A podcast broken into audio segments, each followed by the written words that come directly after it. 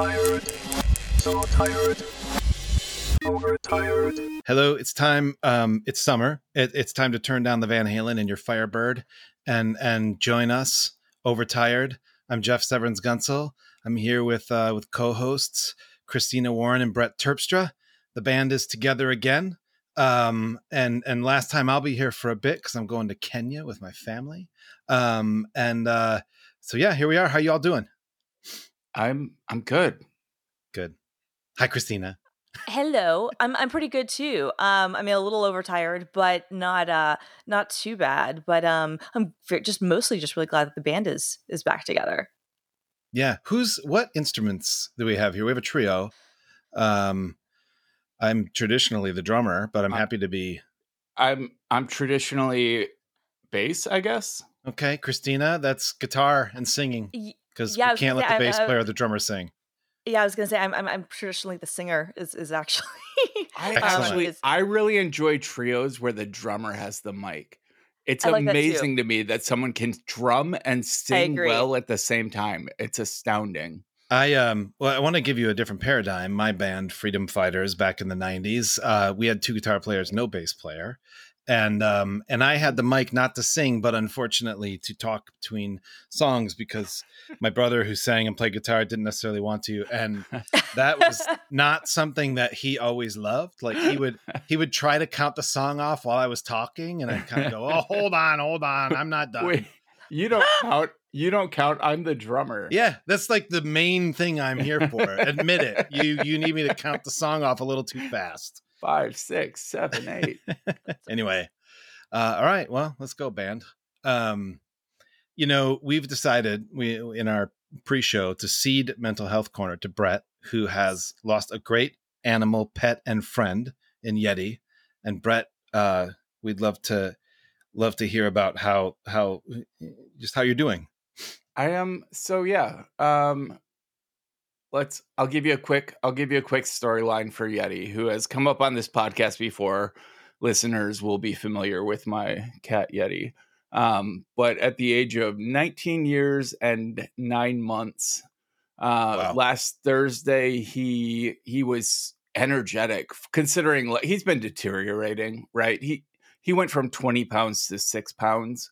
Um skin and bones. But on Thursday, he was energetic and following me around the house. And every time I would sit down, he would jump in my lap and uh, and just was with me constantly. And then Friday morning at 2 a.m., he crawled into bed, got under my covers, and uh, that was the last time he moved on his own.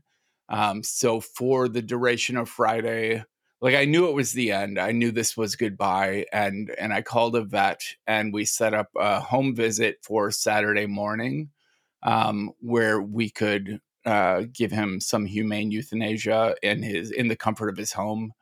Um, but he uh, he he. We, I would put him on Friday. I spent most of the day working on the couch so I could be close to him, and I would put him in the middle of the couch, and I would sit in the corner, and he would pull his fucking body over to me and Oh. bury his head in my thigh and then Oh. reach his paw out for my hand like he was holding my hand Ugh. and and I have a picture of this and it breaks my heart every time I see it cuz Yeah. like he was clearly he knew he knew it was the end. Um Saturday morning I took him to bed with me Friday night I laid him next to me and uh, Saturday morning at about 5:15 a.m. I woke up and I reached over and put my hand on him and he like looked up took two deep breaths and then breathed it out and he was gone and that was it um yeah he he went peacefully he went without a lot of discomfort um and he was with me for close to 20 years and it's not a tragedy like there's no part of it that feels like oh he was taken too soon uh he had so much left to give like he gave me all his love and I gave him all my love for 20 years and sure there's a hole because he was part of me every day Yeah. for like Right. 20 years. Um so so I miss him, but at the same time like he did a real good job and and we we buried him Saturday morning and uh I can see his grave from my office Oh. and Uh, there's a lot of there's a hole, there's a lot of sadness, but it's not. It's so just a couple years ago, I had to put down a nine month old kitten. I don't know if you guys recall, yes, but I do. Yeah. That was awful. that that haunted me forever because that felt like a real tragedy uh like i was um i was grieving not only the life of this young kitten but also all the future i had planned with him and uh th- in this case like i knew the end was coming i've known the end was coming for years i didn't have a future plan so i'm not grieving future yeti i'm grieving just the the hole that he left behind so Yeah. so that's that is my mental health corner right there. Man. Intense. Yeah, I'm just I'm glad that you were able to have those moments with him and that you had all that time with him and that he was with you, frankly. You know? Yeah. Like Oh, that yeah. like that that makes me really really happy and um i'm just i'm so sorry obviously for having to go through it but as you say yeah it, like i remember when when you went through the situation it was with um uh it wasn't finnegan it was Finnegan. It was yeah it's finnegan yeah. finnegan um i remember how awful that was and because of the the age and everything and because you know you kind of hadn't ex- hadn't been expecting it and not that this is is any less like tragic but you have the the experience of having time and knowing like when i saw that photo of the, that you sent us of, of the two of you together which is just an amazing photo it breaks my heart but it also makes me like makes my heart full Yeah. You can just tell that these are two creatures that love each other so much you know Yeah. and and Yeah. that's Yeah. that makes me really like just i'm grateful that you you both had that experience um Thanks. as as as sorry as i am and as you know even teary as i'm getting um thinking about this for you because this has to be so hard um losing pets as we've talked about before is often can be harder than losing people but it feels like you were you were in the right place and you're in the right mindset to you know be able to say goodbye and that you you had that opportunity to say goodbye Yeah. you know which is which i think is really important Like I honestly, for the last couple years, I've dreaded the day when it was over. And I've been trying to psych myself up for it for years. And now that it's come, I'm actually really peaceful about it. Like I can I can kind the sadness is kind of bittersweet. Um like I can already just a week later I can already like appreciate Yeti's life and everything he gave. Um and it's not it's not nearly as um traumatic as I thought it was going to be to lose this part of me. But uh but Bod, our our graveyard kitten, immediately after Yeti's last day started filling in for Yeti.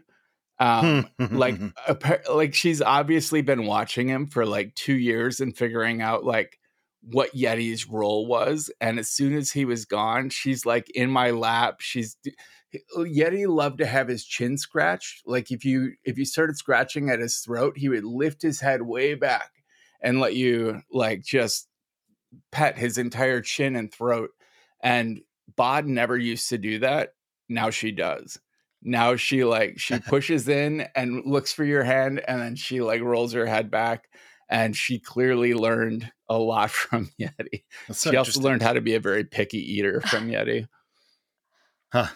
Interesting. I, I'm just so the part of that story uh, with Yeti that's incredible is that that he waited until uh, you woke up. yeah right Yeah. i know That is just unreal. i know like he he was looking out for me as much as i was looking out for him at the end That's Yes. really awesome. yes which is beautiful and like that's the sort of thing like i don't know i'm not a religious person at all obviously but things like that do make you i guess just happy that the universe works the way that it does Yeah, sure yeah.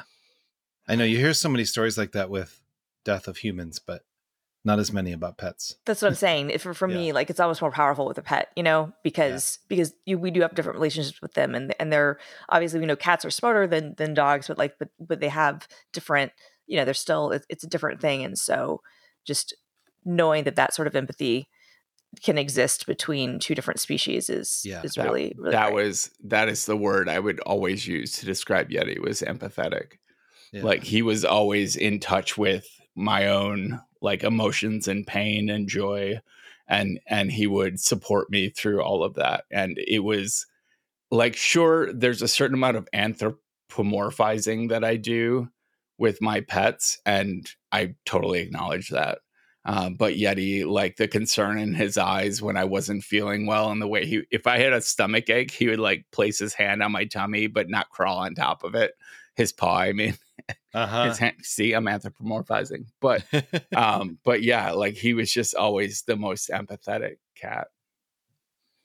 yeah. Bod Bod is not an empathetic cat. Bod does not give a fuck how you're feeling. She wants what she wants when she wants it. Yet he was never like that. Do you ever make the mistake of anthropomorphizing humans?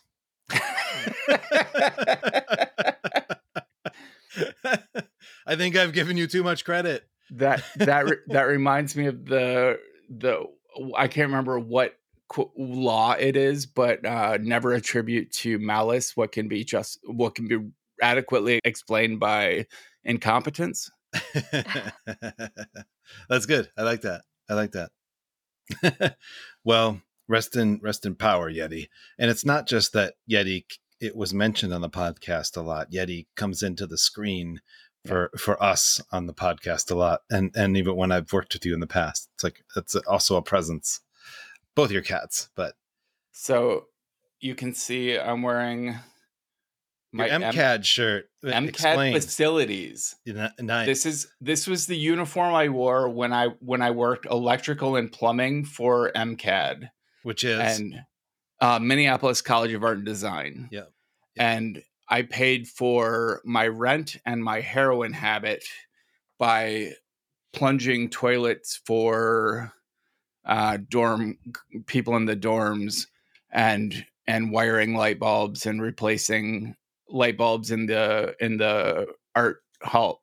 And what would you call it? The art Atri- display area atrium. Oh, yeah, yeah, yeah, yeah, sure. Yeah, yeah, Yeah. it was like two stories high, and there were light bulbs way at the top, and you had to get in one of those rising lifts, and Yeah. like you had this pole with a suction cup on it, Right. and you would like twist the light bulbs out and put them back in. That was Yeah, my yeah. job. okay. That was that was what I did, and and they paid me. It must have been like two hundred dollars a week.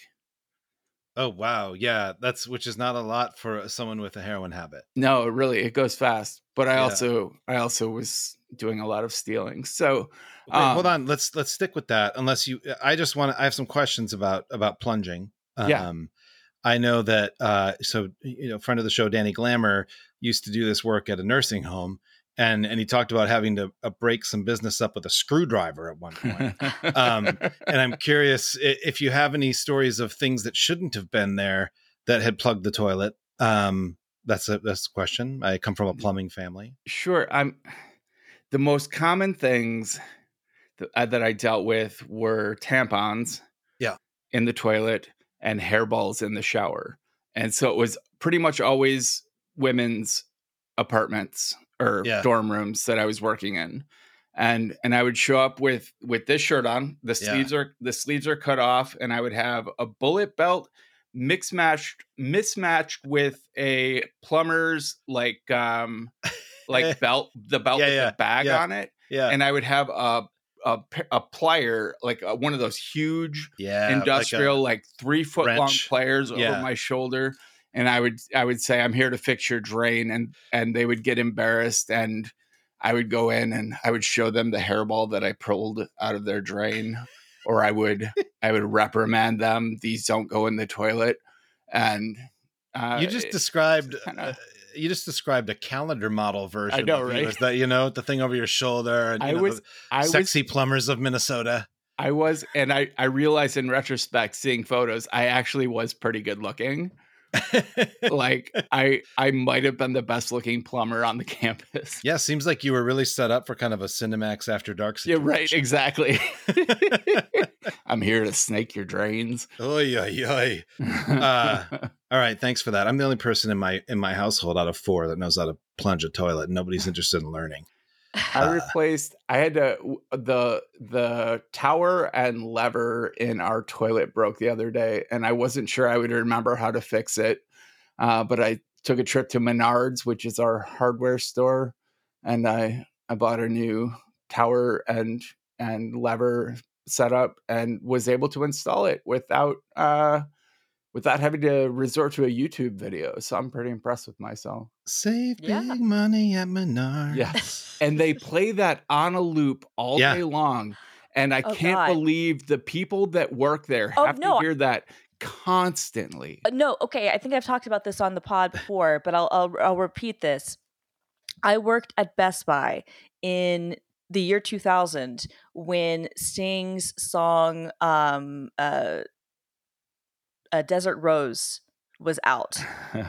and that song like that that that christmas i'll never forget having to come in because I, I worked in media when i first worked at best buy i worked in every department but i was working in the media department then because i thought that was most similar to my old role and i didn't realize that i was immensely overqualified to work in that section like like to the point that i was there for like three weeks and they were like okay how do we get you on the management track and i'm like i'm 17 but but um but but the uh the uh Sting's Desert Rose was like playing and they had some sort of deal with Best Buy, I guess sponsoring his tour or something.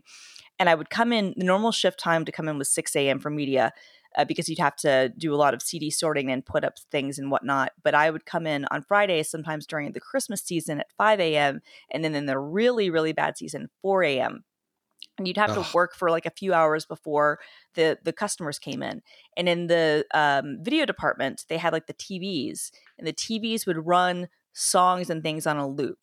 And this was something that you couldn't easily override the same way that you could like the the music. Like we could put different CDs in um, the stereo system to listen to like while we were doing other stuff but this was something that was like a demo that was set running on all these big screen tvs and and there'd be like a 45 second like loop of sting's desert rose over and over and over and over and over again. And imagine having to deal with that for hours at a time. I I cannot hear that song to this day. I'm mad at Sting to this day, uh, irrationally. And Yeah. uh, so so those poor employees at Menards who have to hear that, like I I hope that at a certain point they just completely it tunes out and they don't hear it Yeah. anymore. But man, is that the worst thing ever? So you did, know, did only murders in the building like help you with your Sting hatred or make it worse? I mean, it it I it, it- I loved him on on that. That was actually that, that was a really was- nice cameo. That was a really nice cameo. Honestly, that that whole show was lovely. Uh, I I like the was. I like the second season a lot too. I'm looking forward to the third Yeah. one. Like, I, I enjoy that show. Like, well well done to uh, the old men and their granddaughter. yeah right right right right you know uh, before we move on from our, our jobs as young people and music that we hated i worked at a, a warehouse that was a music distributor a bunch of different record labels mostly cds and cassettes i guess no records at that time um i was uh oh 19 and they would they kind of looped the music that they distributed and and that was great because they distributed like Elvis Costello and like a bunch of great old sort of country artists that have been reissued and whatever else but inexplicably they also distributed Dangerous Toys a band who in the late 80s had such hits as Teasin' Pleasin' and while we're while we're in the ends there was also Sportin' a Woody um and then there was uh Take Me Drunk um oh, and- Holy and they were- shit! they were just a the worst. and yeah and i was in shipping and receiving along with my friend um, whose name i'll protect because i don't know what the statute of limitations is on destroying 30 counts of cds um, but we were I'm sure right passed, near yeah, good. we, we were right near the pallet of dangerous uh, toys um, cds and 30 count boxes and every time the song came on it was a couple times a day he would pull one out and destroy it he would throw it on the ground he would stomp on it for every time it played so just what genre is this music? Is Oh, this hair hair, metal. metal? Hair metal, yeah. I mean, clearly.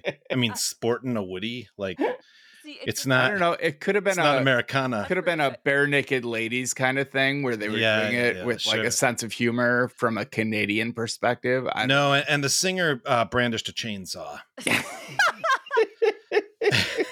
which was stolen from a from a Minneapolis hair metal band called Slave Raider, um, which was my first First Avenue concert in sixth grade. They were they were playing with a band called Beat the Meat. Oh my Um, God. Amazing! It was, uh, sixth grade, first time at, at, at First Avenue, 1986. I, I I- I was about to make some. I was about to like become an old person and be like, I cannot believe that a band like you know had the name Beat the Meat, and then I realized that my first short film in high school's title was Polishing the Bishop. So There honestly, go. there you go. They, yeah, Did they used to let 12 year olds into the main stage at First Ave? No, um, my my friend's dad, so the the the kid that that helped me into music because he had a full like rock band set up in his basement because his dad managed rock bands and later race car drivers and wrestlers, and um, he got us in because he managed this band, which had like the only at that time their bass player was a queer woman. oh Can wow. you imagine? Like, uh, it's just like incredible. But uh, and they were like they were thrilling as a band to me, and the Oh, yeah. singer had a chainsaw. I was gonna say, I mean, and because because you guys you both talked about it, but uh, but you like, but you especially Jeff, like you loved hair metal, like that was your Loved thing, it. loved Yeah. it, and and Loved it. so so you get to see that you're 12, you know that he has a chainsaw. I mean, Yeah, I, I, I'm not I'm not gonna lie, like that would even now I would even be sort of int- I mean I wouldn't like seek out a band that did that, Yeah. but I, but I, if I was at a concert and that happened, I'd be like, holy Was shit, there- okay. Yeah. Was there a sense of danger? Was there a fear that this chainsaw was actually going to hurt somebody? I mean, there was a point at which he accidentally put it through the ceiling of a club, and and at First Avenue the ceilings are very high. But you know, I think anytime someone's running an actual gas chainsaw or any other kind, but it was gas, right? You have a, a risk. Yeah. Um, but he used it well. One time he brought a, a full size cutout of Rick Astley way before Rick rolling and sliced it And up with a sliced it up. chainsaw. Oh my and God, the drummer, He ahead. originated Rick Rolling. yeah, exactly, exactly. The the drummer uh, would light his cymbals on fire and could do a one handed snare roll, like truly amazing. Sure. Okay. I uh I used to go see this band uh Bile out of New York and they it's like a 12 person industrial setup and they would uh they would flood the the hall with fog machine and then pull out 9 millimeters with a strobe light on. oh my god! sure it's a stage prop i'm sure i'm sure i hope but there's this sense of like pants shitting danger when this group of truly demented Yeah. industrial artists is pointing a nine millimeter handgun at you and you can't quite see what's happening right. and there was this true sense of fear that i have never felt at a live show other than that no, I mean, I'm not gonna lie. Like that's terrifying to think about. Like I think like guns at shows, like that is not like for that sure. is that is it not would it would be it would be way worse today than it was back in like 1995 but well, yeah, but but but yeah, I shoot. I mean, It couldn't happen today. No- It just oh, could no. not. No, I, I uh, Well, I, I told you. I've told you guys about the time my my sixteen. This was like it was one of the Best Buy guys. So I was like sixteen. It's when when my preppy ass like went to GWAR, right? uh, Yeah, GWAR. Never saw Yeah, and it, I- I- sadly. I had I had no idea what I was getting into. I had no idea. Like I l- l- genuinely had Yeah. no idea. And uh, that that that was an experience. I went yes, I, to a, I went to a was. GWAR halloween show in chicago it was insane The you know, there's also the Butthole Surfers, uh, Gibby Hayes, Hayes, Haynes. Uh, there's a there's video of that band at Lollapalooza in '91, and he fires a shotgun over the crowd, Holy shit! so, like Butthole three or four Surfers. times, which was his which was his shtick when he could do it. And I mean, it's just like this was. but you're at it- Lollapalooza. yeah, like duck. Like like like like like you're not like I know, I know. That's insanity. know. I, mean, now, now, Yeah. now, rightfully, well, well, you know, like because now, like, what happens is that you know, uh, it, and it's usually hip hop artists or, or or or mumble rappers or whatever. Like, there will be guns like outside of things, and then people get arrested even if like nothing happens. And then Sure. like back then, it's like, oh yeah, we're gonna make this part of the show in Chicago at Yeah. Lollapalooza, yeah, forty thousand people. Yeah. What the Yeah. fuck? The counterpoint to that is I remember seeing the Flaming Lips. Uh, I remember seeing the Flaming Lips at First Avenue, and they had confetti cannons. Mm. and um, in a in a place, even though that's a big club, in a place that small, uh, confetti cannons are intense and awesome. Oh yeah, Taylor Swift has confetti cannons. Does she? She does. Man. and then people um after the show because she does it at like, the end of the show people like go around and try to collect as much of the paper the confetti as they can and i'm like Yeah. you guys i'm like Is it all out. branded? Is it? no no With what with what you pay for tickets, you should absolutely walk away with Oh. some confetti. should at least get the confetti. you're not wrong but, here, but well, well, here's the funny thing if you buy things from her store or whatever they include like these like uh like like uh kind of what is it it's not paper mache but it's a it's like um tissue paper like um in stars or hearts or other things inside the Yeah. box um, Yeah. which is like a very nice touch except if you're just trying to open something up and get it out and then now all of a sudden you have like a billion little star cutouts in in tissue paper all over your floor and you're like thanks a lot taylor like Yeah. so This is this is going to be a perfect segue into our promo swap for the week. okay. But I do have to ask, did you guys read about the Taylor Swift amnesia? Yes Like people going to shows and getting home and realizing they don't remember the show? no, I want to hear about it. I I I okay, I was hoping Christina would be able to explain it better, but I think people get so they're like so emotional uh, emotionally Yes. charged yes that they they experience a type of amnesia. 100% and and i can say having seen the show twice now there is some truth to it like it's not like a full on like i forgot the experience but like in the moment like you're very very aware of everything happening but then when you try to go back and reflect it is kind of difficult to pinpoint the whole thing. I- think it's two things. I think one it's the emotional charge of it um and in the way and the reason i think that happens is because you literally are around 70,000 plus people who are screaming their heads off, who are dressed up, who are more excited than you've ever seen anybody for to be at anything. Like I've never seen anything like this. Yeah. And and then she plays for three and a half hours.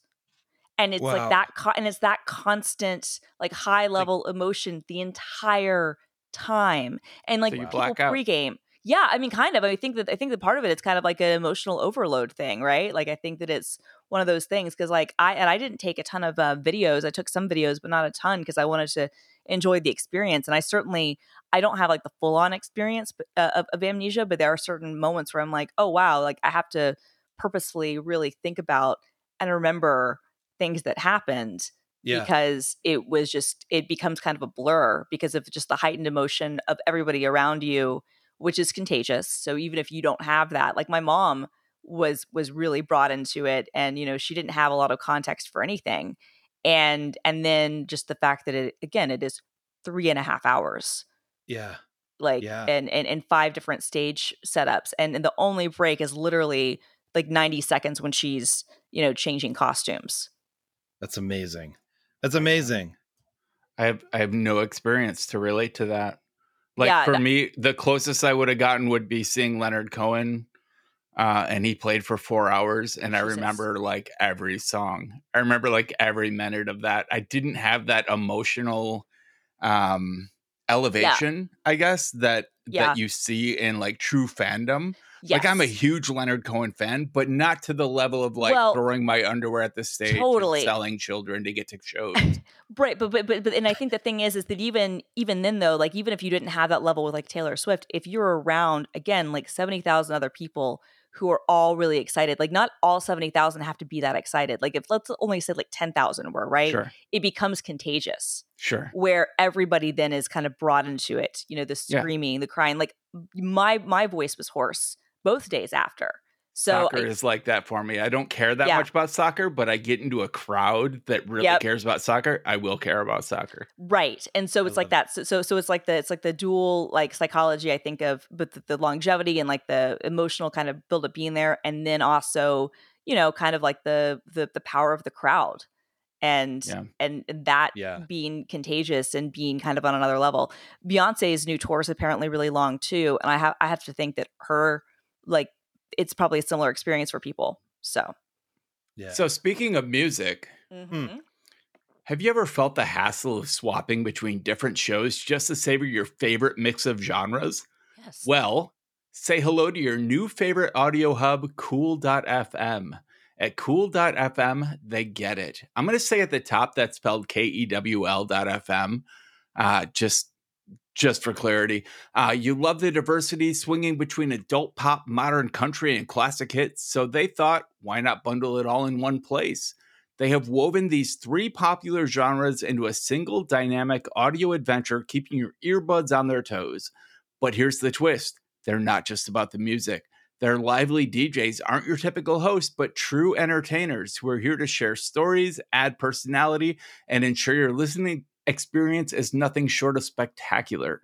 Need a bit more spice? Check out their Saturday night dance party episodes where they spin everything from disco to hip hop and even throw in a country hoedown.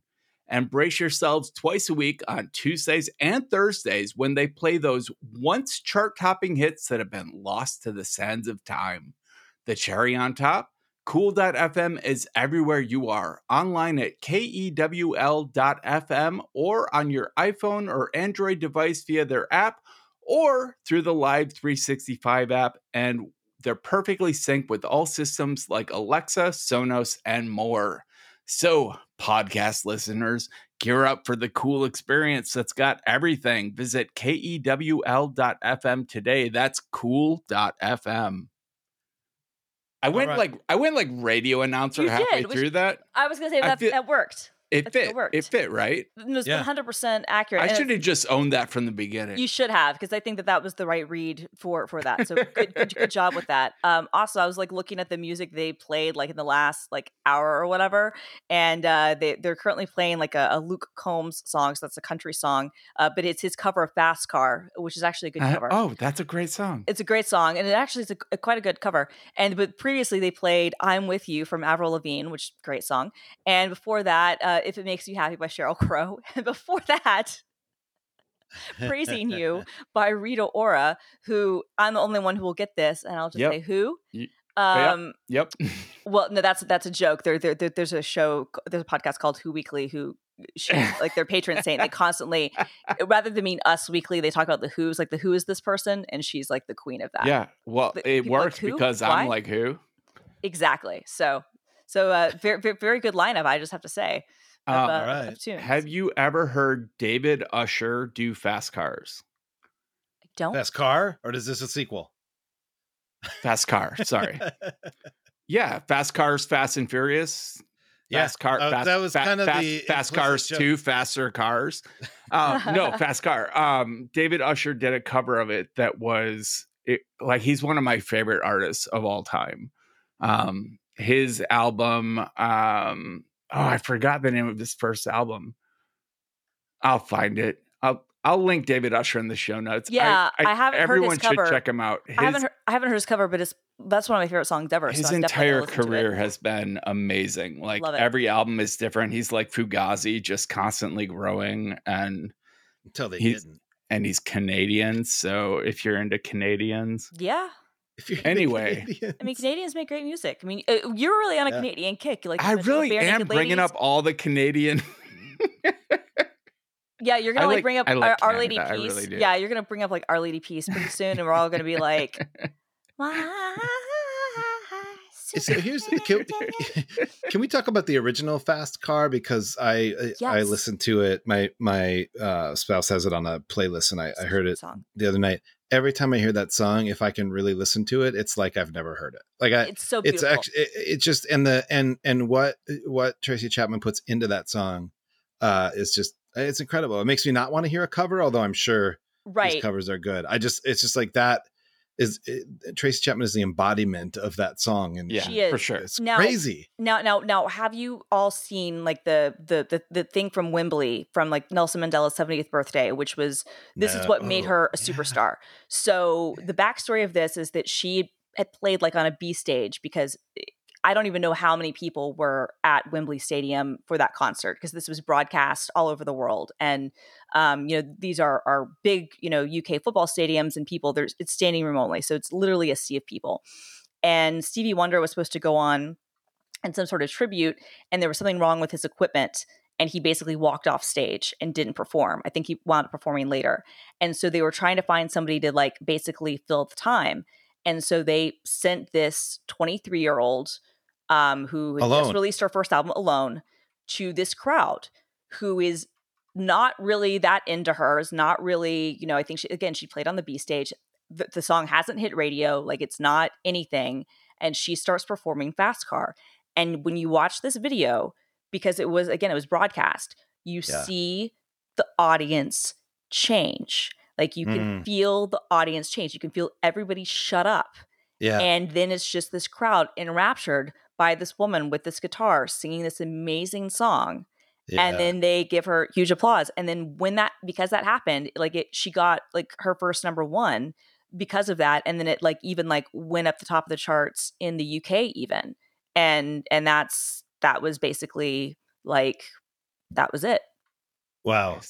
And and I just want to point out as I read about this and and watch the video without sound that um that she was following UB40. Yeah. So hey, you know, um yeah, if it's a, if this is the B stage, uh, it's a no, no, no, no. They put her up on the main stage. oh, got it, got it. She was supposed to be on she, the B stage. she Got had it. been on the B stage. She'd already performed like three songs. yeah, and and then they needed somebody to to just fill in and and i'm guessing that they needed somebody who didn't have a lot of setup right because Yeah. again like it's supposed to be stevie wonder he you know bitches out for whatever reason and uh because like his it, like there was computer disks or something for it's calling it bitching out is probably wrong but um say be careful. I mean, Stevie. it, that's what I'm saying. That's what I'm saying. It's probably unfair. I don't know, but I, I, I don't know the details. I was five years old. I don't know Yeah, but like yeah, um but but this uh but, but then this thing happens and um and it's kind of this amazing moment and um yeah it, it it's it's fantastic yeah okay yeah but before the concert she'd sold about 250,000 albums which to be clear is impressive um today uh but in 1988 I, I I don't know and but in the following two weeks she sold 2 million that's amazing. That's amazing. I love it. I'm so glad you. This is a piece of uh, music trivia I did not know. yeah um, and so I'm going to put it in the in the place in my head that is the largest part of it, um, and, uh, and and put it in there with the music trivia, along with the um, performance date of "Beat the Meat" at First Avenue. All right, what's next? um, I would love to talk about uh, the Vision Pro. yeah I feel Yeah. like I feel Got like to. uh, us as a ostensibly a tech podcast, we had to get there eventually. We did. Well, well, look, we're Mac enthusiasts and we're we're tech enthusiasts and we're technologists uh, to a certain extent, all of us. And uh, yeah, yeah, we got to talk about this in- thing. I went into it. So I read all this stuff about how uh, Cook like distanced himself from the project and how what he really wanted was glasses and and the Vision Pro. At the time that this article was written, they didn't know it would be called the Vision Pro. Um, but I don't remember what the rumored name was. Uh, but like basically, everyone seemed disappointed with what was happening, and they were going to put it out because they'd put enough R and D into it. And I went into it expecting to be underwhelmed. And by the time I got through that section of the keynote, the half hour long one more thing, um, I was sold, and not sold enough to buy a Gen One Right. like i'm pr- I- i'm resisting the urge to buy the Totally. 3500 because supposedly they have a cheaper model in the works they have to. They have to. Right. There's, there's no Right. way they sell this thing and make it mainstream at 3,500. There's just no way. but the thing that like it's not designed for i mean it's so okay so they have like a gaming portion of it but not in the way that no, that that's really not what it is. No, this is this is a the productivity device. is. Th- th- Yeah, this is this is this is a this is a facial computer. And that's what i've always wanted my oculus to be like Same. if oculus does not work with a mac desktop yeah. like you you can't load it up No. just the idea of loading up like i on my oculus i watched netflix movies um and i watched my own movies using skybox and Yep. i can sit back and it's like owning it's nice. a movie theater because i can watch these movies like immersively eh, it- Totally. on a on a screen i could never afford but for $500 with an oculus i can but being able to tie my keyboard and my trackpad in Yes. and see my Mac desktop and have on multiple screens in three dimensional space, that's worth that. So the the displays it- I it- use I was gonna say that's two that's two studio displays. Right, exactly. The displays I use on my computer are not studio displays, but they're a thousand bucks a piece. Yeah. So, if anything that gives me more screen real estate than these two 32 inch monitors, um, it, that's that's a, it's for an extra grand, like unlimited space. I can just turn in my chair and see Mhm. all of it. Like I'm I'm sold. I'll wait till V2. I'll wait till Gen 2, but holy Yeah. shit, that blew me away. No, I have a similar thing. Like I, I had almost identical experience where I was on this week in tech the, the day before uh, the announcement, and they were asking me, they're like, "Well, what is the thing that could make you agree to spend?" And at the time, we thought it was going to be three thousand dollars, not thirty five hundred. They're like, "What, what would you need to see to make it worth three thousand dollars?" And what I said was, I was like, "Well, if they could actually make this something that I could replace my monitors with." And Mhm. use this as like a high fidelity, high resolution kind of like infinite space screen, I could justify it that way because I do have a studio display. Um, I think it's a complete overpriced thing. I mean, but at the Mhm. same time, I don't want any other display. I want Retina.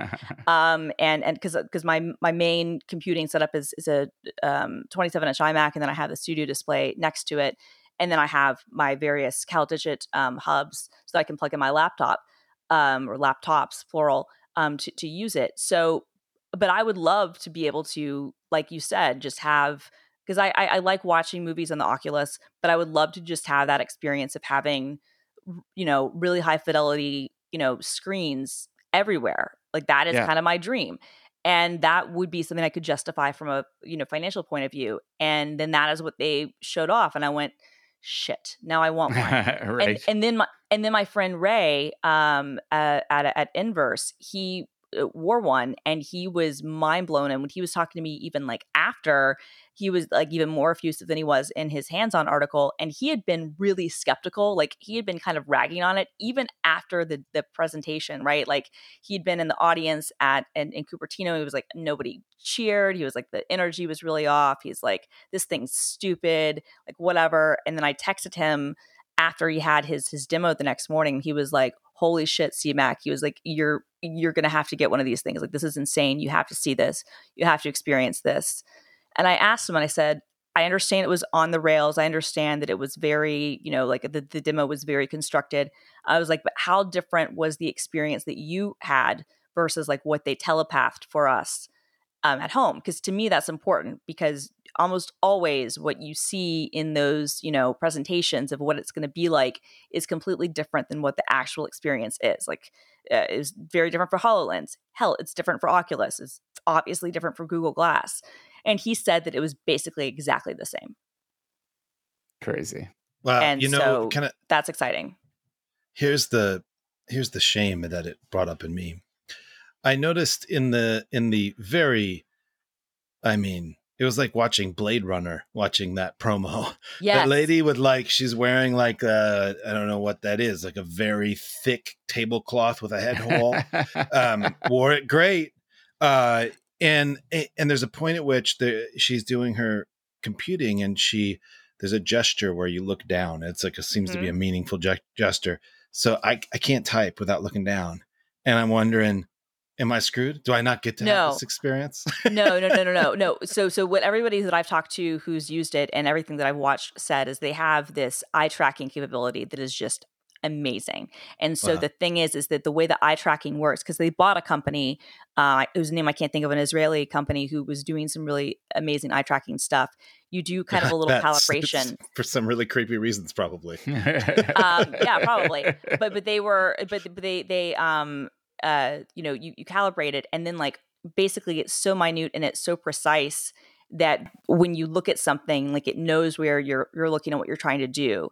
Um Uh, and um and and and it and I guess it, it's looking at kind of like your fixed thing and and then you can the gestures are precise too where you can just kind of pinch something or just kind of you know move something away and it doesn't have to be like in a certain field of view or anything like Yeah. you don't have to like your your gestures don't have to be in front of a camera or anything um it- to me it reminded me of minority report and, and that's what i thought when i first watched Well, the presentation yeah, yeah, right. and So- then people have told me that too they're like yeah it was like minority report like I had a leap. I had a leap motion and I really enjoyed like for Minority Report reasons. I really Yes. enjoyed being able to like flip things around my screen, cause actions to happen when I, you know, push three fingers versus two fingers. It was great, but it's a lot of physical activity Right. This is my news.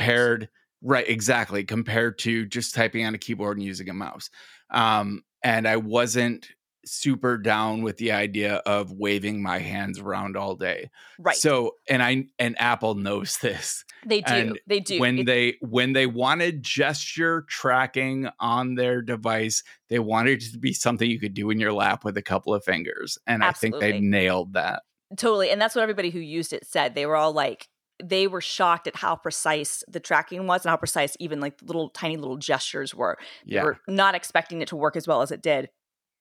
And sure because um, we've all we've all had leaps I was going to say we've all had leaps. Yeah. We had Kinects. You know, we we've seen these things, and and in fairness to Minority Report, and I think that this is this is why Apple is smarter uh, than some other companies for some of these things.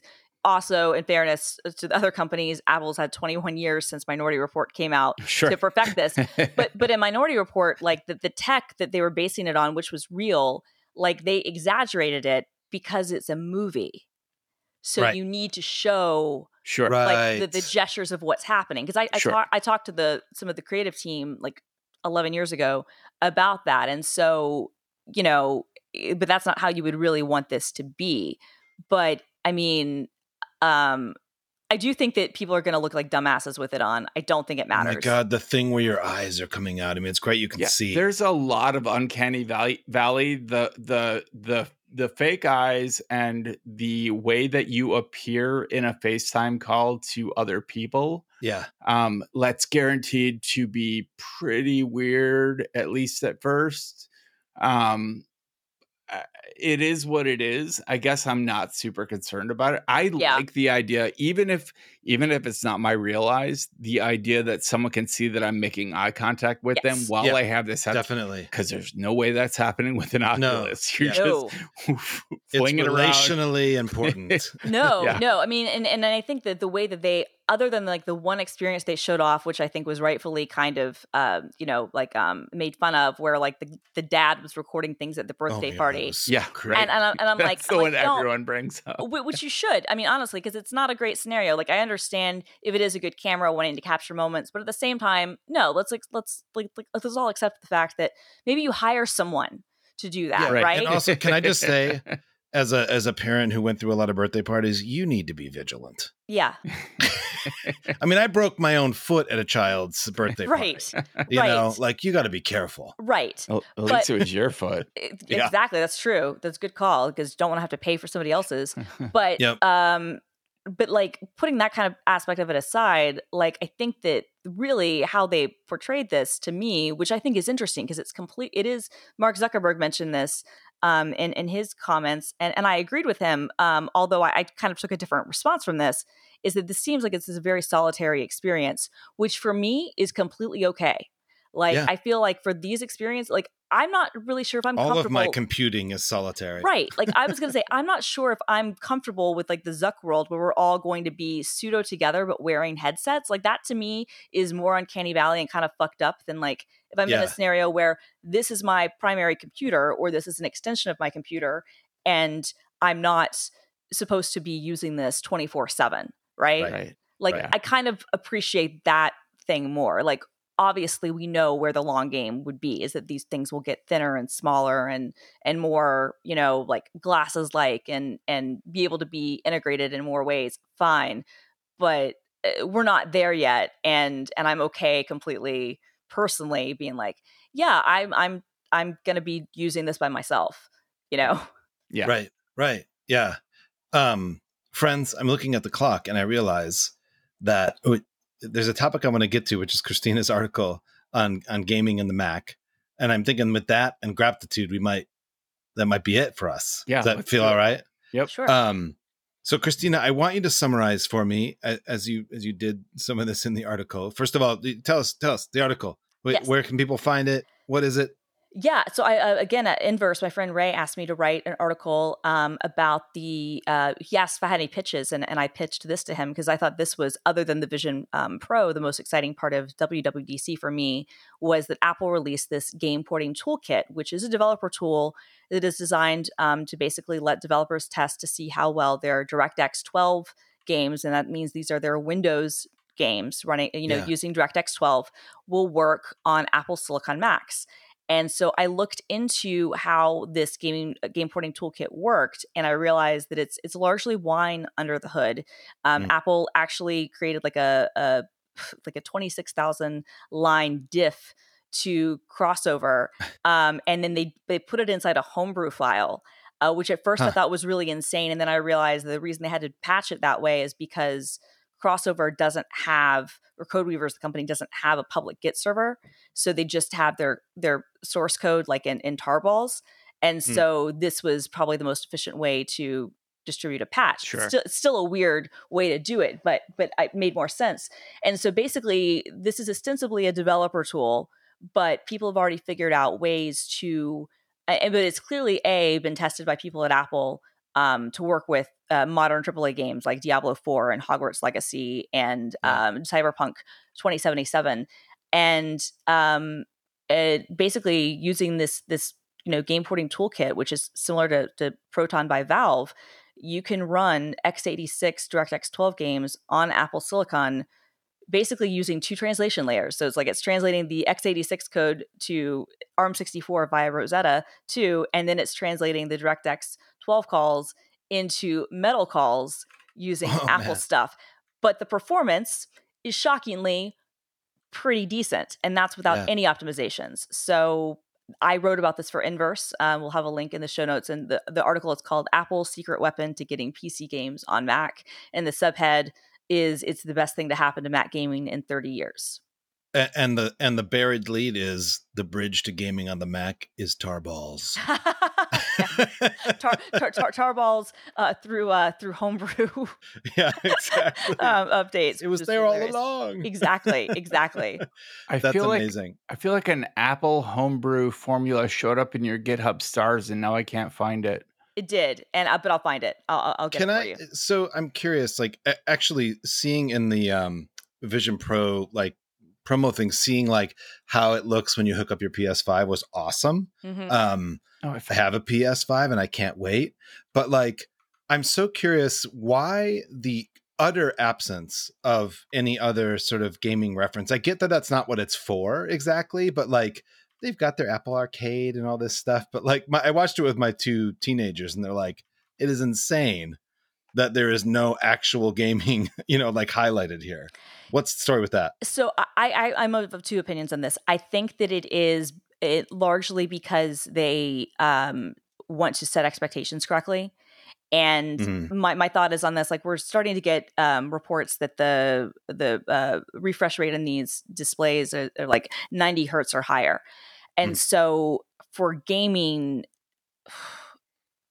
that's going to take a lot of a lot of power and a lot of optimization and i think that they're they're they are right now wanting to focus on experiences that they know they can deliver Yeah. i think that's actually in my opinion this is part of why they introduced this toolkit like it, it is sensibly isn't for the headset but i think that this is how the only way they know they can potentially get games in mass in mass quantities on the headset they know that no one is going to be building these things natively for metal that's not going to Yeah. happen Yeah. uh, that that that ship has, has sailed Wait, what are they called? AAA games? Is that? AAA games yeah Yeah. So um and, and AAA game developers don't I mean like uh, I even mentioned in the article and and every every year at WWDC we get some sort of gaming thing and it's always some 4-year-old title. And this year it was no exception. It's like a 4-year-old game and we're all supposed to be excited that it's on the Mac and we're like what the fuck guys? Like yeah. no one this is never this is never happening. Now i even said i even tweeted during the keynote i was like gaming on the mac is never going to happen. Stop trying to make it happen. And then a day later when i looked at this you know apple um, game porting toolkit i had to sort of like Oops. like yeah eat my words a little bit because depending on how well they support some of this stuff it, it now i think it actually could Yeah. Huh. Interesting. Well, I was grateful for the article. Highly recommend it. Uh, you don't see that. Ma- I haven't seen over the years that many like actual articles about gaming in the Mac. I see a lot of complaints. I see Yep. a lot of rants, but like giving that kind of the technical piece of it and the history of it the way you did was great. Thank you. Uh, That's what I wanted to do. Like a lot of other YouTube videos had already come out about it, and some people had even written up the toolkit, but they didn't. I don't think they understood the the technical stuff as well, and they didn't really Yeah. understand kind of the history. And so I was really grateful that Inverse let me write what I wrote, and um, I was able to you know talk about the parallels between that and um, uh, uh, Proton uh, for for Steam, you know, bringing gaming to Linux. And look, this this is all still in Apple's court how much they want to support this. But even if Apple's like, we're not going to continue to update this, and we're not going to, you know, go out of our way to make op, you know, uh, optimizations as as little work as possible, the gaming on Mac community is already out in a fervor, and people will come up with ways for people to be able to play their games much more easily, and that that's already happening. Like ten days after this this thing, you know, Yeah. appeared, which is exciting. Yeah. That's awesome. Awesome. Who wants to grab to tude? Oh, I'm super excited about my gratitude. Tell us. Well, why don't you I'll begin? kick it off. Um, I want to talk about Paprika. Um, it is a, a recipe manager that is available for every platform Windows, Mac, iOS, Android, probably Chrome. I don't know. Um, but it is, I've used a bunch of, of recipe management apps over the years, and Paprika, like it's, you can, any recipe on the web, you can run through its downloader and it will take out the 20 paragraphs they always include of like how I went to Tuscany and fell in love with this recipe and all this bullshit. And it will get you just the ingredients and the instructions. And the ingredients, it will recognize all forms of measurement. It can convert between uh, metric and imperial. Uh, you can scale it with a with a dial of a button. You can say, "I want to make this for four people," or "I only want to make this for one person." It will scale the recipe. It will uh, adjust the uh, nutritional information based on scale. It will uh, what it has cloud sync. That's a big thing. So like uh and and you can create a grocery list. You can pick the recipes you want to make for the week and then create a grocery list and it'll combine similar ingredients like if you have one egg in one recipe and two eggs in another recipe, it'll just put 3 eggs on your grocery list and then it'll share that list between multiple people and it's the sync is fast enough that if you're both in the grocery store at the same time, you can be checking off things as you pick them up, and the other person's list will update in real time, which is fantastic. If you like, I don't do well. I can go to the co op on my own, but it's way easier for me if it's an errand hang. If Mm. like if L comes along and we're both in this together, um and and paprika allows us to like split up the store and get it done in half the time. Um you can it's got cool features like while you're cooking a recipe and you have the ingredients list up you can tap any ingredient to to mark it off as you prep it. So you can keep track of your prep time. Um oh man. It yeah it's just it's the best recipe manager app i've ever found and and it works for everybody and you can send like paprika formatted recipes to other people that use paprika and it can export as like html and pdf so if you want to share a recipe with someone who doesn't use paprika it's a click away it's it's awesome Awesome. That's awesome. I've I've thought about I've I've looked at this for years. I don't cook enough, um, but you've almost got me sold even just talking about this. And and I genuinely cook so little that it would be like it, it wouldn't make a lot of sense for me. Um, but that's that's awesome. even like even just for grocery list management it's it's awesome well, and that's actually kind of what I'm thinking about. I'm like, hmm, I might be able to to, to do this. Um, and then there's there's an iOS app too, right? Yeah, absolutely. Yeah, So- I mostly use it on iOS, but I also have it for Mac, and I can like add recipes from my Mac if I find them while I'm browsing through like RSS or whatever. I can just open it up in Paprika, download it as a new recipe, share it with anyone I want to. Yeah. That's awesome. That's great. What about you, Christina? I All right. go. It doesn't matter. Um, all right, so mine is is uh, Typing Mind. This is a new um, addition to Setapp. It came out, I think, like like last week, and this was um, it, it, there's the website. If you go to typingmind.com, you can kind of see what it is. It's basically like a better interface for Chat GPT. But the Setapp version is the Mac app because the, the normal app is like 50 or $60 or something if you want to buy it directly from them. Um, but the Setapp version is free and not only can you bring your own um, uh, OpenAI key if you want to use um, like GPT-4 or whatever, but it also includes free uh, usage for GPT uh, 3.5 um, for various token sizes through Setapp. So this is a really great way if you want something that's a little bit of a better user interface and it also has like a thing where it can have like prompt libraries and you can sync things across devices if you want to um, and you can even like upload documents to do um, stuff uh, obviously be aware of the various privacy policies involved Right. with with these models before you do things like that um, but i think that uh, this was one that I, I was just i was really impressed by um, to uh, t- to see that it's it's on Setapp and, and it's free now so if, if you're a Setapp user uh, but i but i really liked the the user interface as well uh, as a mac app so so typing mind is is my pick of the week Nice. I got to try that out. I have I have loaded so many I mean, once they opened up the API, like the market was flooded. totally And there's a whole bunch of fucking spam too. Yeah. Like uh actually like malware claiming to be chat GPT based. yeah Um They have an official um, app now, and for iOS, by the way, there is an official Oh, there is an official interesting. ChatGPT app. So that is like like OpenAI actually made an app, which is I think really important. So yeah, Um, but yeah, I've tried so many different interfaces, and this is I love Setapp and I love um, local native apps. So I'm gonna give this a shot. yeah, you can you can self host it um, uh, on your own domain too. I don't know if you can do that with the Setapp version or or not, but I know that's something you can do with like the the other version. And so um, I I'd be surprised because I think one of the rules of Setapp right is that they it can't be any different or whatever. Right, right. It has to be full functionality. Yeah. So I'm not sure how all that works. Um, but uh, but yeah, I I um I looked at this app when it came out and I was just like, I'm I'm not gonna spend forty or, or sixty dollars on a wrapper, you know, for for this, you know, website, like as, as nice as it looks or whatever. I'm not gonna do that. Uh, but um as part of Setapp, I I've given it a shot and I've I've enjoyed it. So Real quick before Jeff goes, have you guys seen the AI generated image based QR codes?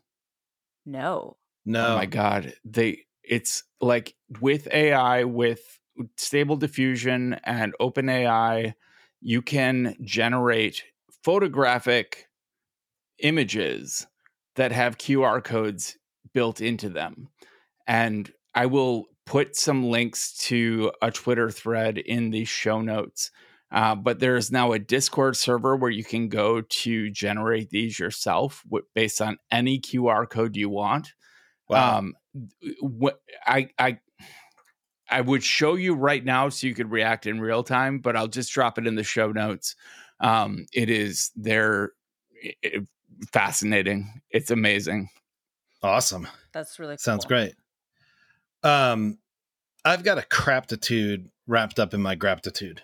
Okay. Uh, so this is such a stupid gratitude, but I have been forced to use Google Docs constantly for the first time in my life. it's, it's the and- worst. I find it maddening, except for one stupid feature that they just added that I, I really appreciate. But first, can I just complain about two specific things Please that drive do. me crazy? Please do. So the only way I can work in like Word is in terms of like formatting stuff that makes me crazy is there you can show non-printing characters like paragraphs and line breaks and you can see where it's mixing those up and stuff and you can actually find and replace those things you know so like if you need paragraph paragraph but it's paragraph line break you can like you can find paragraph paragraph and Yeah. and replace it with paragraph line break right so google added non-printing characters that you can see but you can't fucking do anything about it. So you just go through the same maddening process of trying to like change the formatting while watching the non-printing characters not change. And I know there's like there are there are ways in which to do this, but it should be so intuitive. And the other thing that makes me crazy is when you're formatting, like you can format, uh, you can make custom formatting for headings one through like six, but you can't make one for like quotes. I just, I just don't understand how they, how that doesn't exist. Anyway, my gratitude is for this very simple um, functionality called uh, approvals that they've just added, um, where you can formally request approvals from people, so that instead of just like collaborating and feel like people feeling like people are done commenting, um, you can actually ask people to be like, "Hey, check off on this. Like, are we done with this?" You know. And um, in my work and with our organization, that's like really important because it's so easy for a, a version to go out as final that actually wasn't final and there and there's there are definitely people on our teams that you want to see a document because they're gonna spot the things you know what i mean? And um and, and, it reminded me actually of something i loved about my very first like sort of job which was um, working for this organization that that sent like delegations to iraq during sanction era uh, iraq and all that stuff. Anyway uh, our the the woman who started that organization if we all worked in one room with like four computers all named after um, like Marx Brothers or other people back in the day. I don't know, I don't know who did that, but she would if she would write something for publication like an, an op-ed or something like that, no matter who was in the room, if it was just a couple of like volunteers from the art school that came by um, for the day, she would put everyone's name on the document. She printed out, put everyone's name on the document with a check checkbox, and and she would just want everyone to read it and and make sure that they felt like it made sense to them. Like if they spotted something, you would all check it off, and it made for such good outputs and uh and so anyway i've been talking about that in my teams forever but now there's like a way to do that in google docs which otherwise drives me crazy that's all. Gratitude, gratitude. I it. feel like it's a bad habit. It's bad juju to bring in gratitude because this is all about gratitude. No, um, no. I think look, look, look. Google is a nearly trillion dollar company, or maybe they are over a trillion dollars. I'm not sure. Uh, oh yeah. yeah. no, they are a trillion dollar company. They're not a two trillion dollar company. That's what it is. Um, and in Google Docs, like we're grateful for the collaboration method, but also I yeah. think it's completely fair to be like, it sucks. Yeah, like in what, a lot of what, ways, it sucks. you need a non-printing characters team. Like, what's going on? No joke. Like, I I, I struggle with it because we, we, use it at GitHub, and and then I like when I was writing you know, this thing. I've written a couple things for Ray now, and and I like you have never even when it's been the primary thing that I've used at every other organization I've worked at, but Microsoft, I've used it as sparingly as possible, and I've yeah. in the last year had to actively use it, and I'm just like I hate this um, so frustrating. And it and yeah. it's not that Word is even better, but yeah. it's better. It is. Um, yeah. and and I'm, like yeah. I'm writing for a publication right now where like we do all our drafts through with markdown files. Love but that. before I submit the final, I have to convert it to a Google yeah. Doc. Yeah, yes. same. I do that too. That's, I do it all the, time. What what yes. fucking CMS are you using that it's easier to go from a Google Doc Thank to your you. CMS than it is from a Markdown file? No, I, I I have had the same question. I mean, well, that was a problem that I actually like. It was Mashable when they switched to their own CMS. That was one of the things that I had to like make them make product changes for because they really they were like, oh, well, you can just paste from the Google Doc, and I'm like you you don't understand i go out of my way to not do that right yeah like can I just type in the, the plain text or the the HTML or uh, I wasn't even going to ask for Markdown because I was like that's not going to happen. Like yeah. yeah. yeah. The beauty, you know, the beauty of Markdown is that when it converts, it literally can't create invalid markup. Yes. Right. Like a Word document or a Google document absolutely can create one hundred percent, and will make it awful. And that's the thing is like no CMS in their right mind for good reason. Even the Microsoft ones would be like, oh yeah, paste in. And I've worked on some really terrible Microsoft CMSs that uh, vendors have built that are. I've seen things that you can't unsee. yeah. Where, but but even in those scenarios, you would not have people pasting in Word docs because yeah. people know better. Like, yeah, mm-hmm. I, I think Word is better than Google Docs, but I still would never want to paste that that stuff into any other thing e- even another word doc i'm like uh. yeah but yeah. but so why why somehow people are like oh but google docs is somehow different it's like no it's actually not and in some cases it really it's isn't. worse because it's Yeah. not as well documented and and you know like and it's a less of a structured document format than even a That- docx is well yeah. that's what I was going to say you can add a zip to uh, you can replace docx with dot .zip and you can see the structure of the document and Yeah. open up all the XML and see everything you need to see. Mhm. Uh, you can't do that with a Google Doc.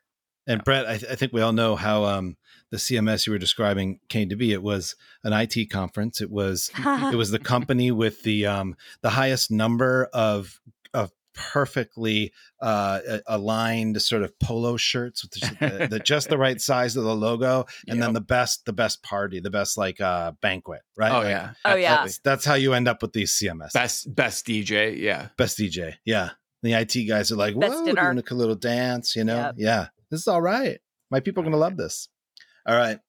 Thanks jeff thanks for making the time Yeah, for real. Well, all in a of us. Yeah. No, that's all right. That was also great. thanks christina this has Yeah. been fun it's good to be back together we're gonna miss you jeff Yeah. we are I'll having an amazing time, having an amazing, you. amazing time with the family. Um, Thank and you. hope everybody stays like well this time. Like nobody's Yeah. allowed, nobody's about to, no one's allowed to leave the house or or Yeah, or we've been sick. conscious of that since my last one was canceled by COVID. Yeah. That's what I'm exactly. saying, right? Like like Yeah, every, like yeah. everybody's like got like the rules where you're like, all right, yeah, like we're we're in lockdown. Totally. Exactly. That's how I like it. Um, uh, well, get some sleep, get a long sleep. Well, I'll Get be, some I'll be away. Sleep. Mhm. The system is going down now. Hey there, good people. Before you go, we have a bunch of new places where you can interact with us.